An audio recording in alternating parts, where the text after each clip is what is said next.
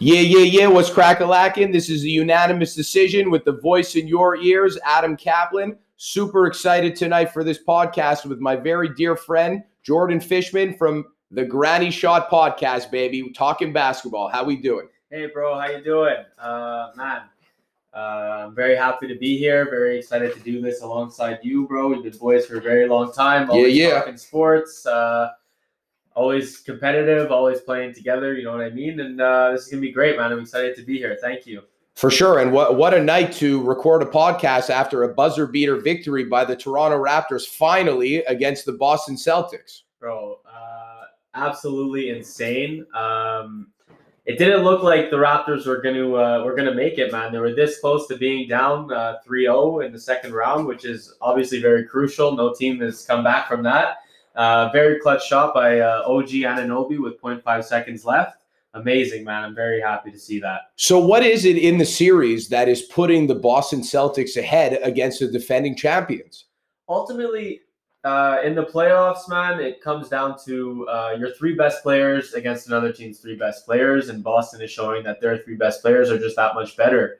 Uh, Toronto definitely has the depth. Talk talk to me about Boston's three best players. Who are they? So you have Kemba, Jason Brown, and Jayson Tatum. Kemba Walker. Yeah, Kemba Walker, dude, all star, elite point guard, uh, great shooter. Uh, he does everything, man. And then Jaylen Brown, Jayson Tatum, they're just two wings that can do everything. Uh, they're amazing athletically. They can shoot, fundamentally sound. It's uh, it's very impressive. Whatever happened to Rozier?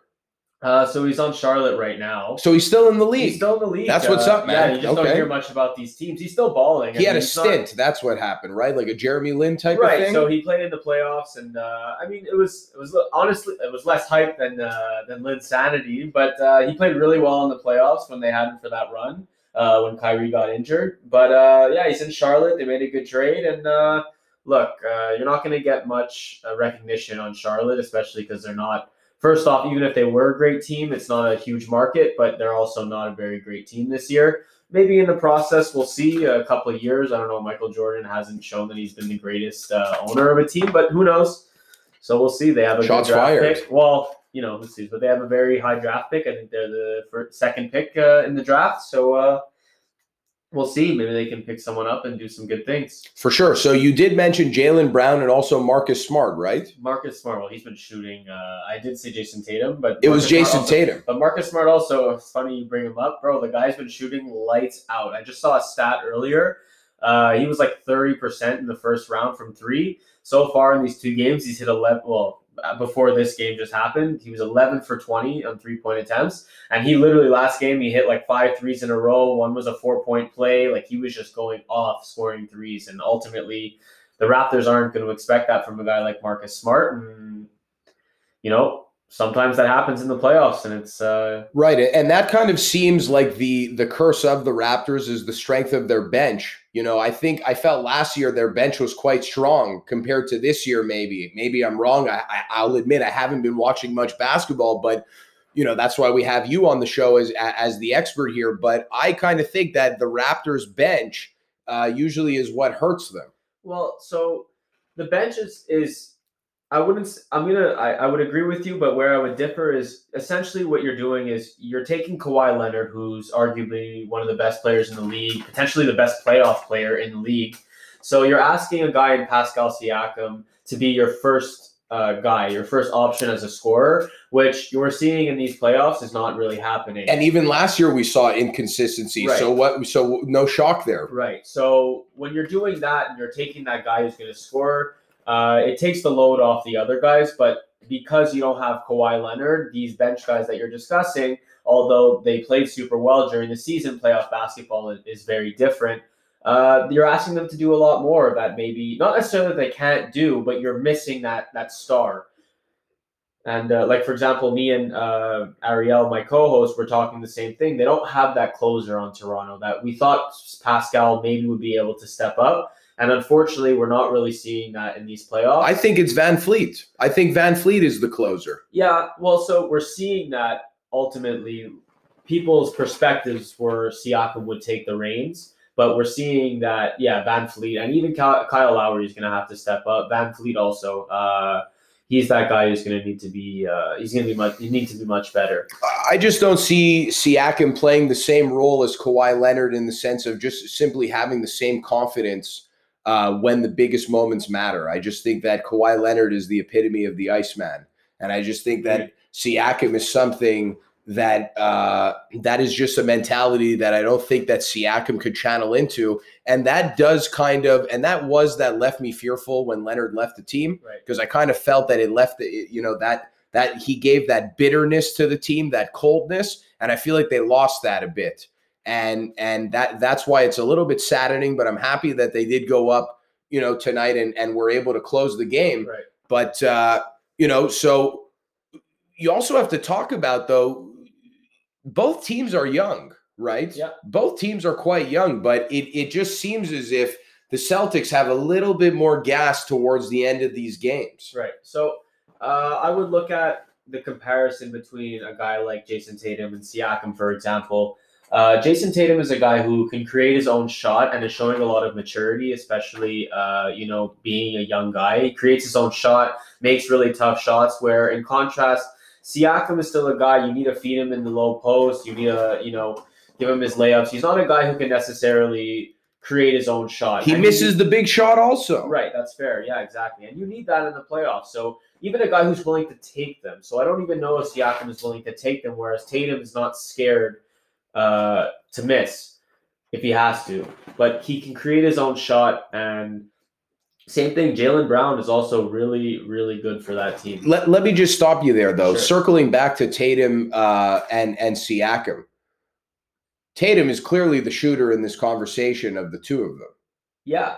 100%. Okay, so I mean, I- Siakam's on a bad catch and shoot. No, but I just think that you know Siakam thrives better by driving to the net, shooting field goals, and rebounding. That's what I think he thrives on, and I just think when he'd be on the perimeter trying to trying to shoot at the same time as Kawhi, because you know the three point trend is the biggest thing. Right. It, it just I, I just didn't think it would fare, and that, I just didn't think it was faring well. And I'm not I don't know his statistics. I'm not a stats guy. I don't know his percentages.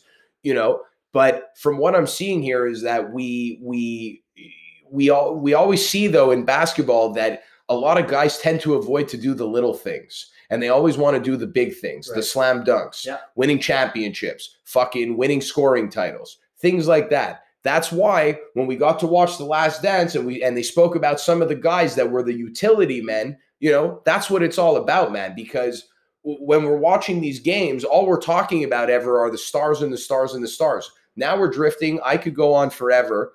Um, one thing that we'll go to is is that how do you see this series playing out in Boston and Toronto? And then we're going to go on to the other Eastern Conference game, which is looking interesting right now Scary. with the Milwaukee Bucks versus um, versus the name that escapes me again. It's happened twice already Miami. tonight. Miami. It Yeah. happened uh, earlier before. I, I I can't seem to remember Miami. I'm not I'm not uh, shooting shots at Ariel or anything, but uh, fair. That's fair. I don't think he'll be too insulted. go on. Uh, you know, I think uh, Raptors will uh, kind of get it together. I, it's not going to be done in five. Uh, I don't think this is the only game they're going to win. I think uh, it's going to go go deep because the Raptors, bro, they can make adjustments. They have the coach of the year, uh, and again, their depth is insane. So.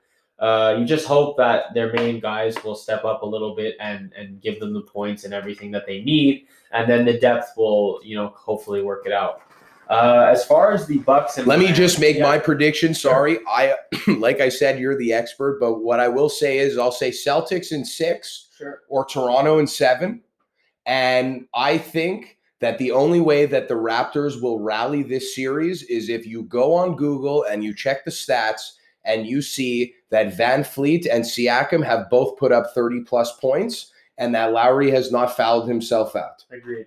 Agreed. That's my point. Agreed. That's my point. Agreed. Lowry played really well tonight, though. At the beginning of the game, he came out. I love Kyle Lowry. You need that. You He's need- a fucking He's a dog. dog, yeah. He's a dog. he's a dog. He's a dog, and he's a different. He's a he's a different type of version of a player we're going to talk about later this evening in Chris Paul, Right.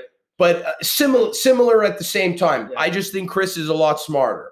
Chris But- knows how to get out of getting fouled. Yeah. it- Chris knows how to slide off of the Yeah. players like slime baby. Yeah. Lowry, unfortunately, is like a car with shitty brakes. Sure. That's just the way I view it. Yeah. Um, let's go on to uh, let let's do it, baby. Let's go to the Bucks. You know, one thing that I love about the Milwaukee Bucks is, is that they were a team when we were growing up and we were playing fucking video games. You ain't picking the No, Bucks. Are you kidding me? Never. No, No. no.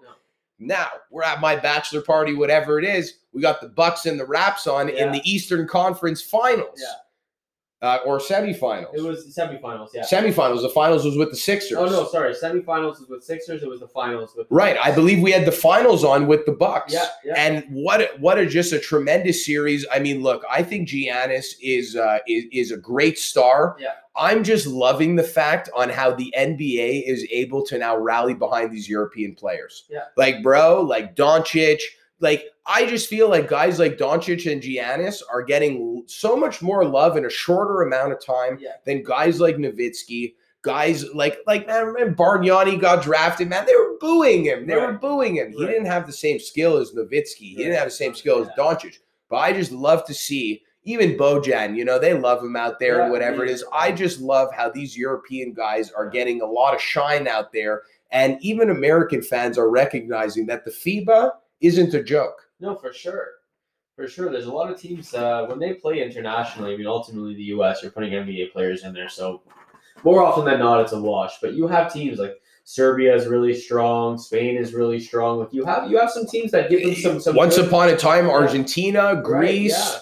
Uh, uh, Australia is a, is a little bit is a little bit competitive. there, yeah. Spain, I think you mentioned. yeah, Spain is huge. Fuck, you know, once upon a time, Yao Ming era, China was up Yeah, there a little yeah, bit. yeah. You know, I, I believe the Bucks had a Chinese player b- uh, for a little bit of time who who was a tall guy. Uh, maybe. Uh, I, I don't know the Yeah, ness, but I don't. I think he was on the Bucks. I'm not, yeah. I'm not 100 percent sure, Yeah. but um, so how are we looking for this series? Because look, the Bucks are down 0 and 2. Yeah. Giannis looks a little bit disappointed, and uh, we saw that beautiful thumbnail picture of Giannis and uh, and Jimmy Butler. You right. know, with the pouty lip. Uh, look, man. Uh, as much as Giannis is a, he's a beast, bro. Like he's doing things that no one's done before. He's having one of the greatest offensive seasons. He he's doing some absolutely incredible things. The difference between regular season basketball and playoff basketball is that the game slows down a lot.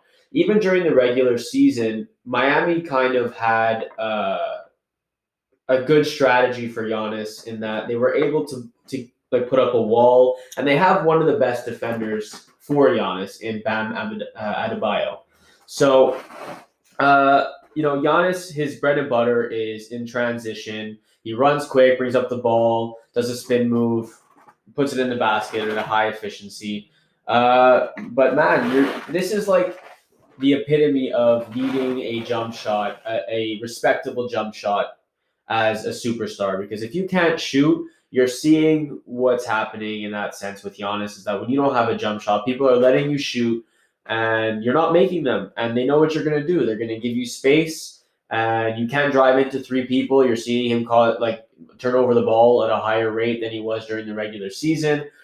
He's not playing as well because you need to be able to have a jump shot. And that's the only knock unfortunately, uh, on Giannis at the moment is just that he doesn't have a respectable shot, and you can leave him and give him space, and you're okay with it if he makes it. This is one of the craziest notions that we continuously talk about, even a situation with Marquise Fultz.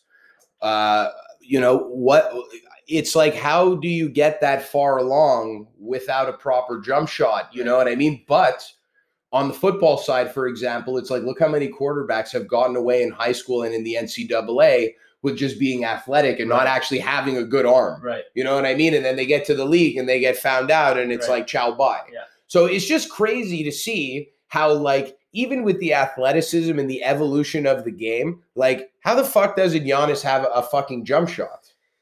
Yeah. Uh, look, man. And it's a strong statement to make to say that an NBA All-Star player doesn't have a jump shot. MVP is even bigger, right? Like He's the MVP of the league. last year, and he's going to be this year again. He's going to win it back to back, and that's the craziest part, right?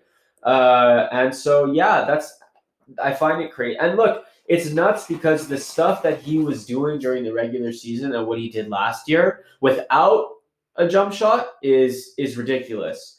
But again, it, it's it's the contrast between regular season basketball and playoff basketball where Right. it slows down Right. and the scheme on defense. You know, in the playoffs, you know, you're playing against the same team for you know a maximum of se- seven times Right. before. So you're you're game planning specifically every night for some you know this one guy. And again, like I said, Bam uh, Adebayo is uh, he was a candidate for most improved player. He's Right. extremely uh, great defensively, and during the season, he held Giannis to his lowest stats against anybody else. Unbelievable. Yeah. How do you see the se- the series closing out? Well, hold on. You know what? You uh you, you brought up a lot of key points about Giannis. Talk about a little bit about the rest of the Bucks players Right. And a- and and a little bit about the Heat. So, uh, look, uh, the Bucks. I find look they're a great team. Like Brook Lopez, great center, another guy who's very good defensively. Who's also a guy. He's a center who can stretch the floor and hit threes. He he wasn't shooting it very well. Uh, you have uh, Bledsoe, who's not playing at, at his best. Uh, look, they have some good players, and ultimately Khris Middleton, is there, is supposed to be their second guy in command. And the games are going to be decided on if he can, you know, score above his season average. I had the same conversation on my podcast as well, where we were discussing Khris Middleton and saying, like, you know, yeah, he averaged 21 points a game during the season, but in the playoffs, where again, you have to account for Giannis maybe not being as dominant, he needs to step up and, and score more and do a bit more on the floor, and that's their second guy. Uh, last game he had a, he had a very he had a good game, but ultimately he needs to produce more if Yes. the Bucks are going to win. Yes. Okay. Now, I just want you know you sparked something that I I want to talk about. You know, um,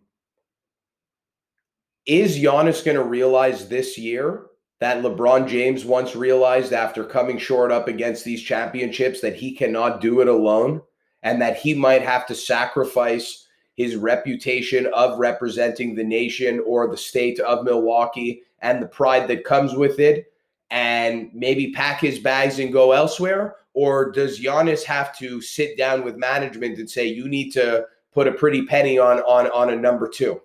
Uh, so there are talks uh, in his free agency uh, that he actually might be looking towards going to Miami and also Toronto.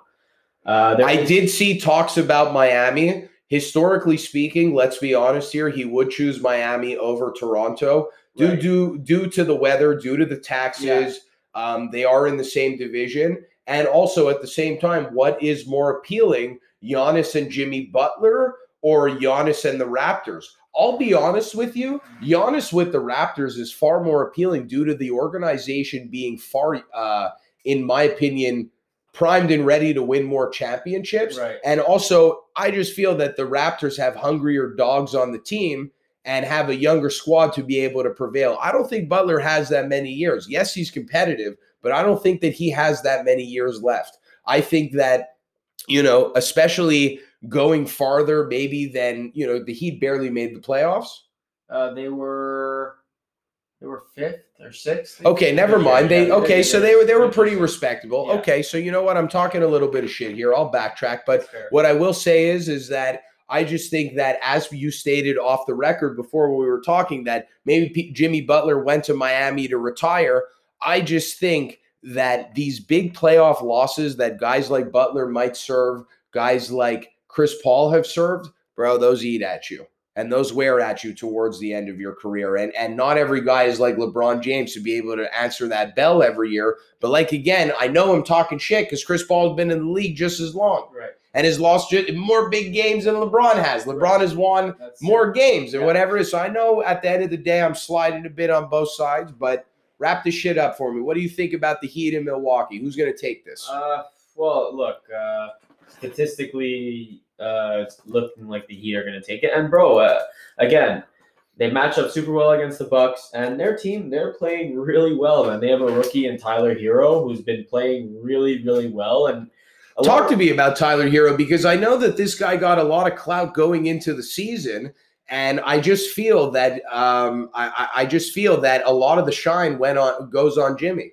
Right. So look, he's a guy. Every rookie they come in like he, you know, he went to Kentucky. He was a shooter. And over time, you saw, and you're seeing now in big playoff games, like he has the ball. He's sometimes making plays where he's the primary ball handler, making great plays, and and he's doing, you know, he has like a, a good amount of responsibility for an offense for a good team. Goran Dragic again, he is playing out of his mind. Uh, you know, people Such thought- a good player. yeah, and, and like, Such a of good player. Don't you know really look at him as that guy, but he's playing incredibly. Another European player Yeah. that that you know, I think he's getting more love than than most guys of of his of his descent in Right. the in the earlier Yeah. eras have gotten for Yeah. sure. Yeah. I mean, Goran came from the Suns, right? Yeah, he was on the I mean, he was doing his thing there too. Luckily, he got the fuck out of there. But you know, listen, man, for these guys to come up and and be able to to thrive in these settings against the the MVP in Giannis, it's very impressive. Yeah, the, look, uh, I don't think anyone expected this to be quite honest. Uh, It- It's it's a big move. yeah, they're, they're playing really well. So ultimately, I'm gonna, you know, I originally thought the Bucks, but after being down 2-0, it's, it's I got very you. tough to come back from that. So uh, look, I still give the Bucks some, you know, I, I think now at this point, I think it could go to seven as well. I think, I Yeah, think the, yeah. I think the Bucks could come back, but ultimately, it's gonna take quite a lot. Well, I I- I think the interesting thing is is that the game is in the bubble. I think had Miami had to travel to Milwaukee, Right. especially in September, I think that things would change differently. I think that the players in Miami are a little bit spoiled, and I think that that is to my next point one of the allures to the Miami Heat winning games. Mhm. Bro, when a team like Miami is winning, players want to go to that team. Yeah. They want to enjoy the weather, they want to enjoy the low tax, they want to enjoy the liberty and freedom of the state of Florida, the craziest fucking state in the land, That's true. and they want to be able to win championships or contend for them there too. So it's so dangerous when the Heat are on top, like Yeah. we've seen before with Shaquille O'Neal and Yeah. Miami. You thought I was going to say LeBreezy first, fans, not fishy. Uh, LeBron and and then LeBron and and, and Wade and and and Bosh. You know, so I, I don't see Giannis going to Toronto. I do see him absolutely going to Miami. I have to ask you a real question though. Uh, is Hassan Whiteside still on the team? He's on the uh, Portland Trailblazers. He's on the Trailblazers. Yeah. That's and he played pretty well. I mean, he did okay for them. He's not, you know, he's he, he gets his points, but he's not he's not amazing. He's he's okay. He's an all right player. I got you. I got you. I, I I I remember when he was playing for Miami, he was asking more than he was worth. right. Um, That's a lot of okay, so let's go to the best coast, baby, and that's the West Coast. Yeah. That's, You know what I'm saying? I mean, look, growing up, I got to say, I was always uh, a, a- an Eastern Conference type of guy because I, I, I do like the Raptors. Right. It sucks seeing them at the bottom of the pool, you know, in the Paul Mitchell era and shit like that and whatever it was. And, you know, Kobe dropping that 81 on them. Yeah. That was a legendary evening. And, uh, you know, I've always been a West, an Eastern Conference type of guy, but you know, you've always time and time and time again got to give into the Western Conference. And one of the things, as me as a fan, that uh, made me go more towards a Western Conference was Steve Nash Right. because he was drafted by the Dallas Mavericks Yeah. and then he went to the Phoenix Suns. So it was a no-brainer to be following the West for a little bit, especially you know with Nowitzki with him in Dallas, and then also when he went to fucking Phoenix Suns, he had Amar'e, Raja Bell. Great team. He had a solid team. I you know, and those were those were one of those teams that was like, I can't believe they didn't get it done, man. Yeah. But again, like one of those things that Giannis is facing right now with the Bucks, except not as good as a team in the sense of the supporting cast. Right. But like, dude, Steve Nash was NBA MVP and Yeah. didn't get it done. Yeah. And I wish, you know, given that we're talking about a couple of NBA NBA MVPs, we had the stats on hand to see how many years an NBA MVP won and didn't win the championship that year. Because I actually would think that the theme is quite fucking common. Yeah, I, I would agree. I Who mean, won it last year? Last year, Giannis. Okay, there you go. Lost. Who won it the year before? Uh, it was James Harden, I believe. Lost. Yeah. Ciao. Okay, there you Yeah. go. know, so I think the only one really in the last couple of years would have been LeBron. He won it like uh, multiple times, and he won. pimping ain't easy if your name is LeBron Yeah, Breezy. Kevin Durant won. Russell Westbrook uh, didn't win. Uh, Curry, I think, won it the year that he got it. Right. It's it's. it's I got you. I got you. You're saying where yeah, for sure. I got you. Times uh, the most Like, bro, not everybody can be Tom Brady. You know what I'm saying? Yeah. It's true. So you know how we looking here with uh, with the Denver Nuggets facing off with um, With the Clippers. Uh, yeah. Uh, well, so look. what a crazy Yeah. like when I I've when you said it was the Clippers again, you know I remember seeing the clip of Jamal Murray being like, "We got to play in two days." Yeah, They they did they play tonight? they're playing. Yeah, yeah, they're playing now. They're playing now. I believe so. So let's put up the score right now, baby. So when Jamal Murray went on and said, "Holy shit, we have to play in two days," so the Clippers are up seventy-four to fifty-eight against the Nuggets. Yeah. Uh, look, even with fatigue, like fatigue is a big thing. They just finished a seven-game series, coming back from three to one against the Utah Jazz, who put up a great fight. Uh, Jamal Murray went off, but dude, the Clippers are they were my pick to win. You know, I, I was rooting for Dallas and that like you saw a young team and like I love Doncic. Uh, I was rooting for them to win, but ultimately knew that there was no no really chance that they were going to win, especially with Porzingis getting injured. Uh, so Clippers are my pick, are, are still my pick to win the NBA championship this year. I just find that they're too strong. Denver's a good team, fine, but uh, Murray is a great player. He played absolutely uh, phenomenal against the Jazz, but not really a guy who plays like that consistently. I mean, I don't. Well, fair to say that no guy really plays that consistently where they're scoring 50 Right. games, like or averaging like you know 35 points in a playoff. That's series. fair. That's fair. Uh, but still, even during the season, he, he wasn't even a 20 points per game player. Inconsistent. Jokic is amazing. Uh, they're they're missing Will Barton, who's a big key to their team. The Clippers are just way too strong, man. Their depth is is is it just goes and goes. They have scorers. They have best defense. They just have everything, and it, it they're going to be so tough to stop. And they have Kawhi Leonard. Well, you know, Kawhi Kawhi's uh, the leading scorer right now, currently uh, for for the Clippers with 19 points, two assists, and two rebounds. But we're not really going to focus on that too much. We're just going to focus on the actual series. Right.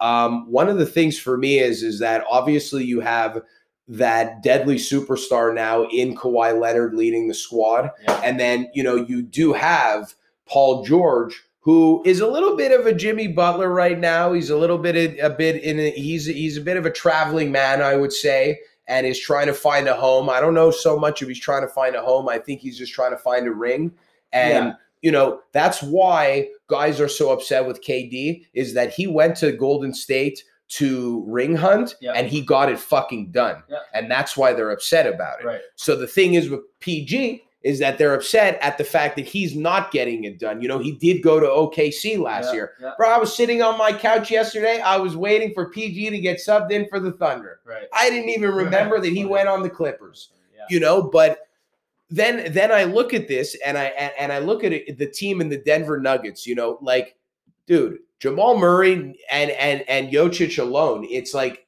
this is a strong team. They are Like these strong. guys have size. Yeah. And these guys are athletic. Yeah. My fear with the Denver Nuggets is that they don't have longevity. Don't, hold on, before I even say anything, the Clippers ain't got no longevity either. In the next, you know, besides Kawhi, you know, PG's out of there. Beverley's going to be out of there in five. All in the next five years is done with. My problem with with Jokic and, and Jamal Murray in the next five years is these guys are so big and so athletic that I don't know if their bodies are going to be able to withstand all of these minutes on the floor. Right. That's one of the things that I would think is more fearful. Uh, the Clippers are gone because they have guys who either have, you know, they have guys that have, have worn their heart and their soul on their sleeve for the for the for the organization in Patrick Beverley, great defensive player, great gritty player. And then they have fucking Paul George, who, you know, a little rang hunting and whatever it is. And then they have Kawhi. So a little bit of a man-made team, is I'll say. Yeah. Whereas whereas the Nuggets, this is something that was drafted. This is something that was organic. Yeah. But I just, you know, unfortunately, we all love that organic story, but unfortunately, the manufactured design in Right. the NBA Yeah. seems to always fare, um, which sucks. And that's why we loved uh, the Chicago Bulls. Is that as much it was as manufactured, it was organic. Yeah. I It was agree. truly organic. As and and you know, it only became manufactured after they started winning, so it wasn't that bad. Right. I'm rambling now, but one thing I will say is is that the Nuggets and and the Clippers is a great series because it's it it you know the mainstream fans are like yo let's just get Kawhi in here and get him another ring Right. but true NBA fan NBA fans saw how out of breath and how exhausted Jamal Murray was after beating the Utah Jazz. Yeah. You know, and that just that type of heart and that raw vulnerability that you see uh, in front of the camera is a rare situation. Guys like LeBron, they're so professional, they're so PR uh, coached that, that you don't get to see that side of them. And when we got to see that about Jamal Murray, Yeah. you you wish he- you absolutely just wish that Jamal Murray had those extra few nights of rest. He he was so shocked that he had to play tonight, September 3rd, Thursday evening against the Los Angeles Clippers. And, and and like I said, you just wish that he had those few extra nights in, in the bubble, in the hot tub, getting massage, whatever it was. Maybe see him play Saturday night so that we could have a fresher version of him. But no, they are down close to 20 right now against the Los Angeles Clippers. And I just want to go on the record and say that the Los Angeles Clippers are not winning the NBA championship this year. And I just think that after, you know, the Indiana Pacers did blow it with Paul George, uh, you know, with, you know, not re signing him and giving him the big money. And he said, fuck y'all, you guys don't want to win. Then he went and started shopping around and whatever it was. And I just think now he's trying a little bit too hard and he's not going to be able to do what LeBron James did. And he's not going to be able to do what Kevin Durant absolutely did as well. What do you think about that? Well, so yeah, I mean, look, it's a second round playoffs, right? Like you would love to see Jamal Murray come against the Clippers and score the way he was with Utah. The difference also in that is that like the Clippers play a different coverage on defense and stuff like that. That's not necessarily uh, great for guys like Jamal Murray. Uh, again, I will have to go on record and disagree with the fact I think the Clippers are going to win this year, and I said it already, just because of the depth and the skill level. Uh, you know, again, they have Kawhi, who is a robot and can just will any team. You saw what he did. The Iceman, baby. Yeah, he's nuts. Uh, absolutely insane. And then, yeah, look, I, I understand what you're saying about Paul George and that, and we saw a little bit in earlier in the first round where. Look, he doesn't seem to have that alpha personality. And look, it's very tough in the NBA to have that. Not every guy is able to have that. Uh, but the thing about Paul George is that he's still super skilled. He's he's a tall guy with great offensive, uh, great offensive skill, and also super great on the defensive end.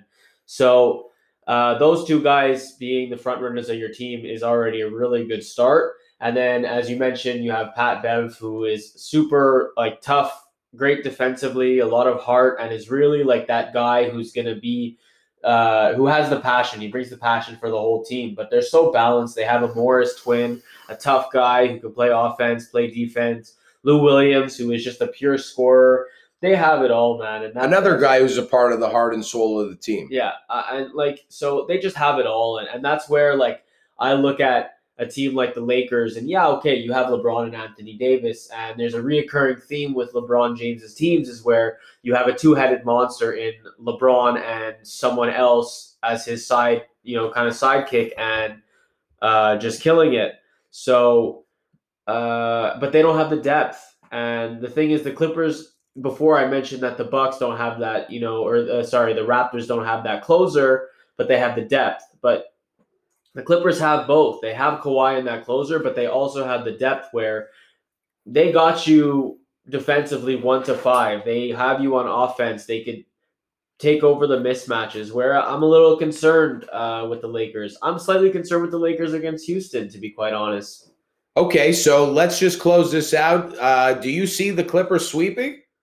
Uh, honestly, I could see it happening. I don't think it will. Uh, I could see the Clippers easily I- going I- up two games. I could easily. uh, This is a series where I guess just because we haven't seen that much from Denver, and I'm saying that after they went to seven against Utah, but the Clippers again, they're a different team, and I just don't know if Denver, especially probably being as fatigued as they are, especially their stars being that tired, uh, I could see it, you know, kind of going 4-0 or even a 5-1 if you want to give the, the Nuggets at least a game.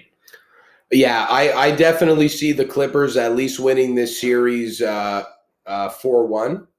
It'll be either it'll be either four nothing or or four one. Hmm. That's that's the way that I see it. I I just think that you know unless there is a break in the schedule that the Nuggets could recover, Right. Unfortunately, otherwise, I just think that all the residual effects of inflammation and soreness, etc., will will take its toll, and the uh, just the sheer you know skill and talent of the Clippers will take over. But again, I don't think that the Clippers will win uh, the NBA championship. That's just my thought. Um, so moving on, let's get to your favorite team, the Los Angeles Lakers. Yeah. Uh, you know, versus the Houston Rockets, yeah, man. Rockets, yeah. So, uh, look, man, I was slightly disappointed with. Well, you know what? Let me let me start with something Sure. first. Let me ask you a question. Yeah. How does Russell Westbrook and James Harden work? So that's a great question. Uh, at the beginning of the season, it, it didn't. Uh, you know, Russ was a guy who you know takes a lot of shots. James Harden is a guy who takes a lot of shots. But at the beginning of the season, we saw Russ maybe shooting more threes than he should and all that type of stuff because that's not the type of player he is. Uh, now you're seeing the reason why it works is because Russ is a guy who can drive to the basket very well, uh, get guys to you know step up on defense, and he can kick out to the other shooters. Where if it is James Harden or the other guys in the rotation, like PJ Tucker, who is like one of the best corner three shooters in the NBA this year, uh, and then James Harden can also create. But the thing is, James Harden can also play off ball. Uh, and then again, you stagger their minutes a little bit. So when one is on the bench, the other one's, you know, kind of taking the lead role, if, you know, with some of the bench players and stuff like that. Um, yeah, but at the beginning of the season, it was not looking like that. But over time, chemistry develops, right? And they're both high volume scorers. Uh, and somehow, yeah, like I said, they're just James Harden plays off. Russ uh, being smart and not taking his low efficiency three pointers uh, is actually helping the team a lot, even though they do kind of run the offense around hitting threes. He's that guy who will take it to the basket and he can kick out easily. He's a great passer, a great playmaker. So that's uh, ultimately what's helping them a lot. What do you mean by low efficiency to three pointers? Well, Russ is not a great three point shooter at all. Oh, we're talking about Russ. Yeah, okay, yeah, okay, Russ, yes. Yeah. So uh, look, the guy, especially in OKC, and look, maybe you have to. Uh, you know, it's also the guy who's willing to shoot that shot, even though he's not Right. a great three pointer, which which takes a lot of guts. But at the same token, uh, you're shooting a lot of shots per game, and you're not a very good three point shooter. At some point, there's a balance of is it hurting my team or not? And uh, I think at the beginning of this year, it was tough for him to find that balance of am I shooting too much? And ultimately, he made the decision that he was, and he changed his game a little bit. And now him and Harden work really well together. Yeah, well, it's very clear that they do work well together. They have made the playoffs every single time that they've been on the team together. Right. So it is clear that they do work well. It is nice to see that the former NBA MVP and Russell Westbrook has been able to adapt to James Harden a little bit more because, you know, he is moving into his turf. And Russell Westbrook is an alpha male and is a very territorial guy. So it's just nice to see that he is actually a malleable player, which we all knew he was deep down. Um, you know, but I just got to think that it's has to be a little bit frustrating being uh, a, a Houston Rocket and not being Russell Westbrook or James Harden. Yeah, but I mean, look, the thing is, the team is is made up of a lot of guys who the NBA kind of gave up on.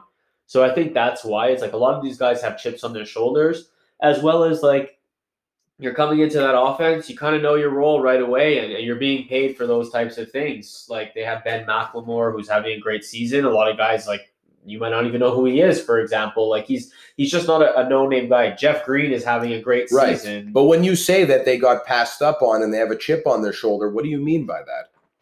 Well, look, like if, if a team doesn't want you and then all of a sudden you're looking at this offense and, and, and a coach thinks that you can be used. But why Houston then? If they're a playoff contending team, why are these guys viewed as uh, as an asset to this team? Is what I'm just curiously wondering, like asking you. And another thing is, is that you know what I remember is growing up is that D'Antoni is the coach, right? Yeah. I felt like when he took over the Suns when Nash was there, I believe. Yeah. He shit the bed. I, Uh, I I personally feel that any team that I've seen him coach, I've never been a fan of him as a coach. that's fair. He's never been my favorite coach. In fact, he's my least favorite NBA coach. That's very fair. Uh, well, I mean, look, again, we even said before how tough the Western Conference is, and uh, those Nash Suns. I mean, look, he established at the time. Uh, you know, uh, he kind of paved the way for fast offenses that we see now in today's game. And ultimately, you're looking at these guys in the Rockets, and and you have two MVPs on the same team, right? So you don't really need another superstar. You need those role players that are really really key. And uh, so yeah, so again, they're not made up of a lot of great talent outside of Russ and and, and James Harden. But again, you don't really need it. You need guys who are gonna are gonna play their role properly, especially in the offense. And their offense is basically live or die by the three in, in, in purest form because they're gonna take 30, 40 threes a game every single game. They make them, they're gonna win. If they don't, they're gonna lose. Right. So how do you see the series playing out with with with the LA Lakers and, and the Rockets? I just think that if there were fans in the stadium, tickets would be valued at so much fucking money because there are at least four NBA MVPs on the court. Right. In Anthony Davis, LeBron James, um, and and James Harden and Russell Westbrook. So it's just like absolutely crazy that you know this is all through like VR and webcam and like Lil Wayne smoking on camera yes. and people find it funny. Weezy. Let me tell you something off. Uh, let me tell you something. If they allowed the uh, fans to smoke weed or allow the celebrities to smoke weed, they would get so much more viewership because fans would just feel like they're sitting there with you know Lil Wayne and smoking right, a joint yeah. with him because they're doing yeah. ultimately the same thing. Right. And you know, in my opinion, the future is is that most of these all of these people are going to be sitting with VR goggles on. Right. And what's going to happen is is that me and you and everybody else are going to have the same seats that Jack Nicholson had yeah, at st- at the Staples Center. And that's exactly what's going to happen. And you're going to be able to sit in the comfort of your home, home and pay, you know, $250 for the season. And you could basically sit courtside in every seat in your house. And that's just my theory. That's my opinion. Dude, that's what's going to happen. I don't I, want to take it down that road because that's, you know, the way things have been going in terms of conspiracies and, and politics. We're not going there. But one thing that I want to know is, is that how is LeBron James? Who is LeBron James guarding in this series? That's what I want to know. Who is Anthony Davis guarding that's, in this series? Because these guys, I don't think are fast enough to be able to keep up with Harden and Russ. That's that's the thing, and, and that's you know that's the biggest thing in in that uh, where the Lakers are the weakest, the Rockets are the strongest is at the guard positions. Uh, ultimately, like I don't think LeBron is going to take the task of guarding either one of those guys. It's very possible that the Lakers try and establish a lot of switches with Anthony Davis because he's able to guard one through five. James Harden will exploit that, in my opinion, just because he's such a, a skilled one-on-one player. Uh, but that that's honestly like that question is literally the question of all NBA fans and, and analysts. Like the big men are not going to be able to keep up with Houston and their small ball. The Lakers are going to have to go small, and they don't have the small ball guys. Yes, I they gave away Lonzo yeah. Ball. Kyle Kuzma is not. I. I he's he's not. He's he's clearly not stepping up to the yeah. plate enough. I actually think you know, God bless him, but in this situation, Lonzo Ball would have been maybe somebody that they could have used further along in this series. Yeah. Uh, like, look, I didn't love the move for Anthony Davis. I understood that the Lakers needed to make a play and make a move, and ultimately it paid off for both teams. If you really want to look at it, Pelicans are playing. You know, they have, you know, they need some time, but the Lakers got Anthony Davis, man, and you're going to get Anthony Davis. Unfortunately, you're going to have to give some some stuff up. The thing with Kuzma was that he was a 27th overall pick, so his salary is not going to be as high as a guy like Lonzo or Brandon Ingram. So it was also a contractual thing, hoping that Kuzma would pan out a little bit. Uh, but no, you're right. He's not stepping up as he's supposed to be the third option. He's not being that at all. And uh, but let let's be honest here. Any team that LeBron James has been on, there has never really been a successful third option. I mean, let's Kevin be honest. Love. Kevin Love was okay. Look, so that that is a debate. That is a debate that you and I have had before about Kevin Love, and I jumped the gun on, and you dropped the stats on me, and and you you were obviously right in the end. I do believe that Kevin Love was a good asset. I just truly believe that when I look at LeBron James, I always feel that he likes to work in pairs yeah. and he doesn't like to work as a trio. Right. I feel that all you know, look, Chris Bosh kind of phased himself out because he's a little bit awkward. Okay, Sure, that yeah. that that's Yeah. one thing. But let's be honest here. Chris Bosh could ball. Yeah, Chris Bosh could ball. I mean he's he's the guy who got them the rebound and gave it to Ray Allen for that clutch three against the Spurs. Yes, sir. And that is one of the greatest moments in NBA history. we were watching that at Manwar. I remember that. We were sitting in one of the corner cave spots. of, of basketball. One of the clutchest moments. And then they went on to game seven Yeah. and they beat the San Antonio Spurs. And that was one of the craziest moments in, in, in history Yeah. as, a, as a fan, in my opinion, because I'm a LeBron James guy. right. Okay. If if if God forbid LeBron James was in that helicopter, I would have felt the same pain in a way that you felt because I just feel that the fact that LeBron could go out and do what he does mm-hmm. year after year and and and and mainstream media and people could go on there and insult his integrity and his losing streak and his hairline, people don't understand what it's like to be able to go through that many games in a season year after year and be able to go and and and play for that NBA title.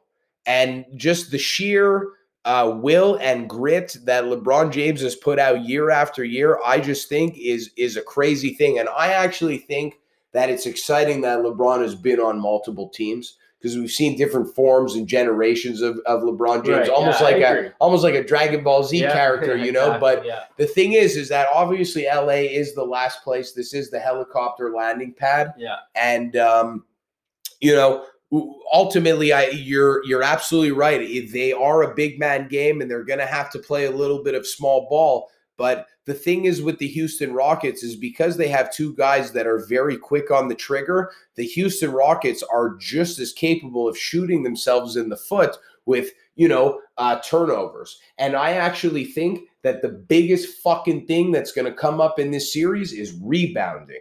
Because for every shot that Harden and Russ lose, there's going to be AD and Labrizi under the net, or maybe Kuzma or whatever it is. And there's other utility men that I don't know. Um, and and those guys are, and especially on the Rocket side, are going to have to fucking work because LeBron's going to take a lot of shots. Right. So, and that's exactly like you make a good point, but that's the thing. The Rockets have those those guys. Like PJ Tucker is a is a fucking dog.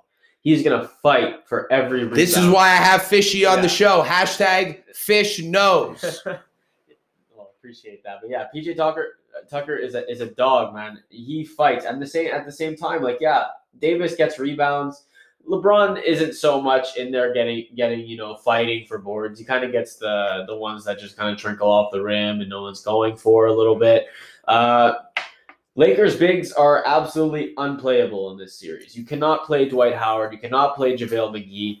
You just can't because they will not be able to defend anybody on that team. So you're right in the fact that the Rockets will need to be fighting for rebounds like crazy, which an ultimately super underrated thing because you need those ultimately to have possession of the ball. Uh, but again, PJ Tucker is a dog. Uh, they have a Robert Covington, also same thing. Like he's like a he's not six eight as their center playing. You know, that, that's absolutely insane. And for whatever reason, Is no one- six eight for a center small? That's that's clearly now, yeah. yeah. LeBron is close to six eight. yeah, it's Okay, it's small. so talk to me about Yeah, this guy I mean- because he must be a freak. Well, so look, I mean, not it's not. It's What's his name again? Robert Covington. And he plays for the Rockets. Yeah. and he's their center. Right now, but he's not a natural center. And do the Rockets play predominantly a zone or man no, defense? they play man defense. And Okay, which is so- surprising, dude. They have a great defensive team. I think that the Rockets could also play zone just because of the fact that both of their guards are are big athletic Right, guys yeah. and could cover a lot of space. Yeah, Dude, Russ could cover a quarter of the court for sure, defensively. hundred percent. Yeah, I agree. Uh, yeah, I mean that would be very. I just think it would. I, I- don't know. It's tough to play zone in the NBA just because the ball movement is, is so. Um, And It's so it- elite. it's too competitive. It's too competitive to be able to be stuck in, in, in a certain right, you zone. to You know what I'm saying? and also Yes, you don't want to let some guy get hot. Dude, you've like been that. watching film on a guy all fucking week, and Right. then you have to stay in one Yeah, zone, dude. yeah. When you're when ima- imagine, you know, imagine year after year if you're playing football and you're a corner and you have to line up against a rival receiver, and after Yeah, that receiver and you have to play cover zone. And after that receiver runs 10 yards, you have to stop and then pick up the next you know, closest receiver or Right. tight end on the under, on the on, on the under uh, of, the route. Yeah. It's very frustrating. You want to go dog to dog, mano a mano with this guy. You know what I'm saying? Especially in the playoffs, it's it's a big thing, and you have like Russ, who probably has the biggest ego in the NBA. There's there's no way if D'Antoni suggested his own, Russ would just would just tell him no. So, so what are we thinking for the series? Because I think that this is going to be one of the hardest ones to call, but to some people, I feel like they think it's going to be the easiest one to call. So there was a stat that came out. I, I forget exactly who. It, it's a. I think it's a. It's an AI um, thing, and they actually had the Lakers at a 35 percent chance they'd get out of this series. I happen to disagree. Uh, look, you have LeBron. 35, that sounds low. That's very low. Let They me have- ask you something. Rockets winning. Is this. LeBron's first season with with the the Lakers? second. It's his second. Yeah. How did they fare last year?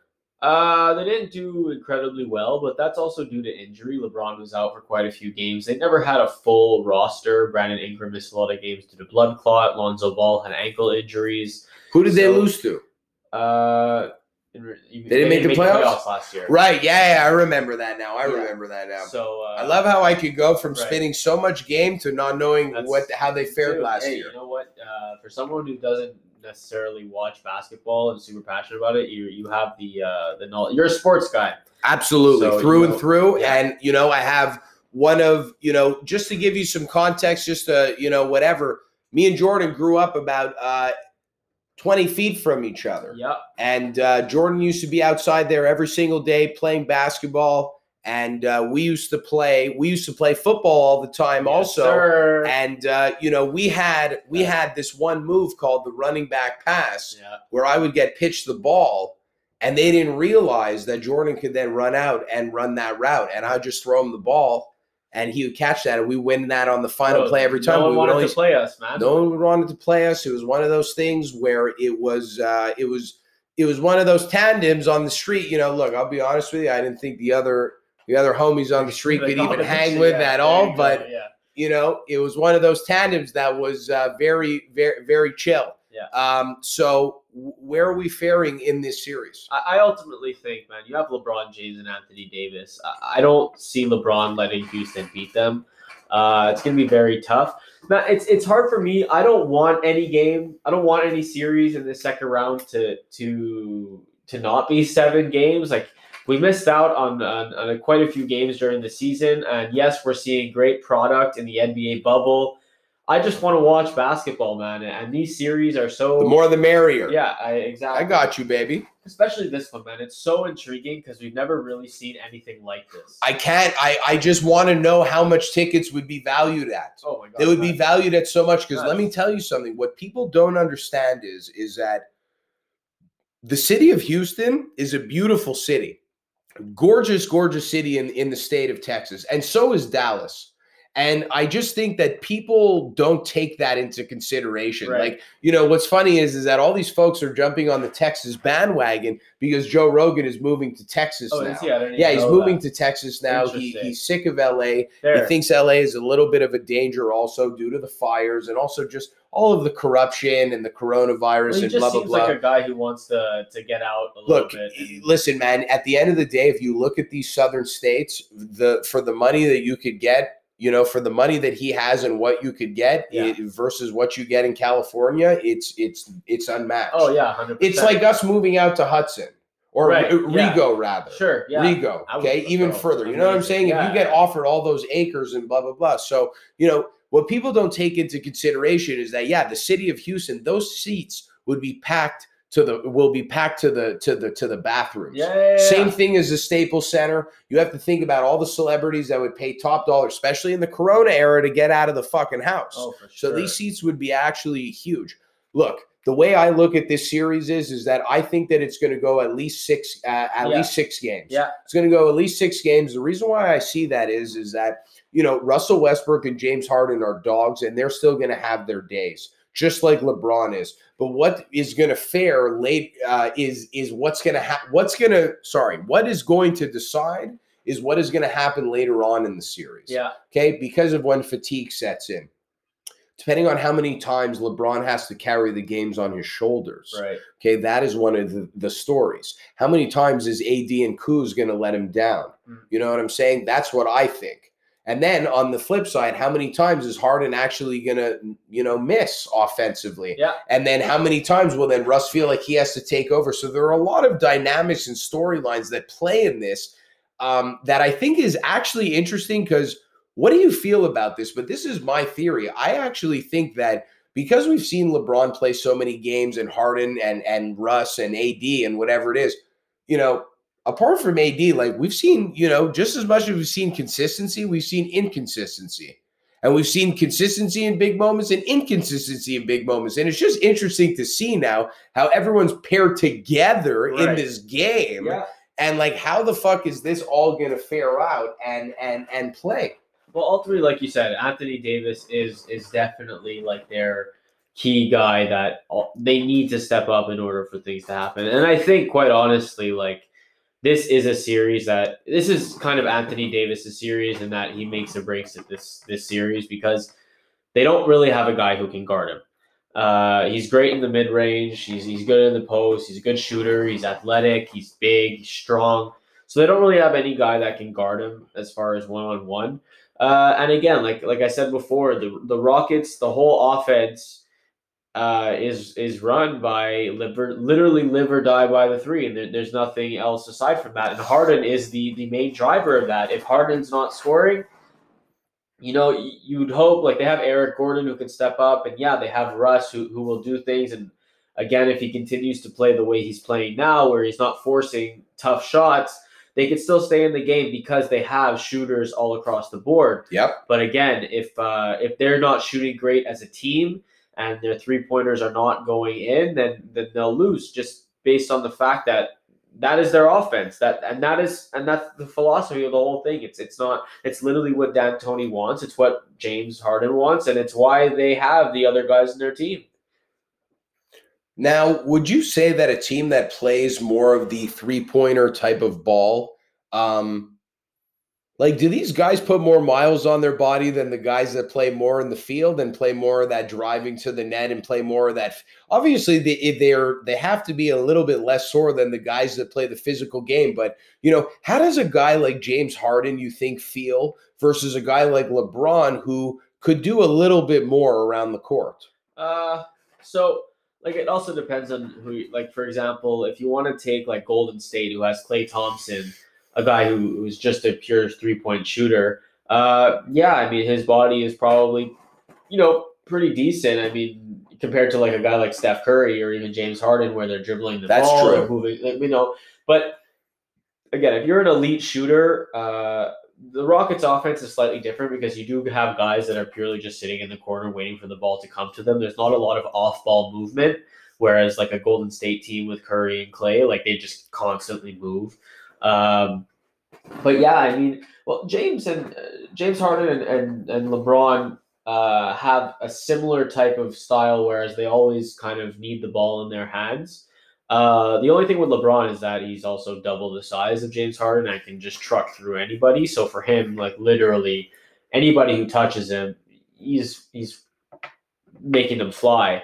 Whereas James Harden might have a little bit of a harder time. He's not as strong. He's not as Right. big, right? So, uh, but in the sense that like you know, the only difference is that James Harden is, is going to be the guy that really takes someone else one on one defensively, breaks them down, and uh, will either do a step back, will make them jump, will make them, uh, will will foul them, and that's also where Harden gets a lot of his points is that he gets to the foul line more than anybody else. So, um, I'm I'm really looking forward to this series. It's super interesting. Who do you got? The Lakers are going to win. Lakers in six? I would say six. Yeah, I, I would definitely say six. Hashtag fish Fish knows, knows, Lakers in six. I got to agree with him. I got to go with Lakers in six. Also, I think that LeBron is going to have a big series, but I actually think that AD is going to play a really big role under the net in the sense of getting those uh, those rebounds after these guys play that fast paced ball on uh, by shooting a lot of three pointers. Fish, I got to thank you for coming on to the show, man. It's been a fucking absolute pleasure. You've been a beauty. That was 60 minutes of, you know, just pure, heartfelt, passionate basketball talk that the unanimous decision and myself has never really had. So, you know, hoped everybody liked it. I know everybody liked it. Fish, where could they find you? Where could they where could they know you? And uh, and tell us. Oh, first I want to uh, thank you for having me on. It was a great conversation. Always, always fun. Uh, yeah. So uh, if you want to listen to more basketball content, uh, you can find us uh, the Granny Shot podcast on SoundCloud. For now, hopefully we're going to get onto more platforms soon. yeah, me and my boy Ariel, we're doing hopefully doing some big things. If you're into basketball, hit us up. Absolutely. And stay tuned for my bonus episode where I talk about five players with fish. Bow. Thank you.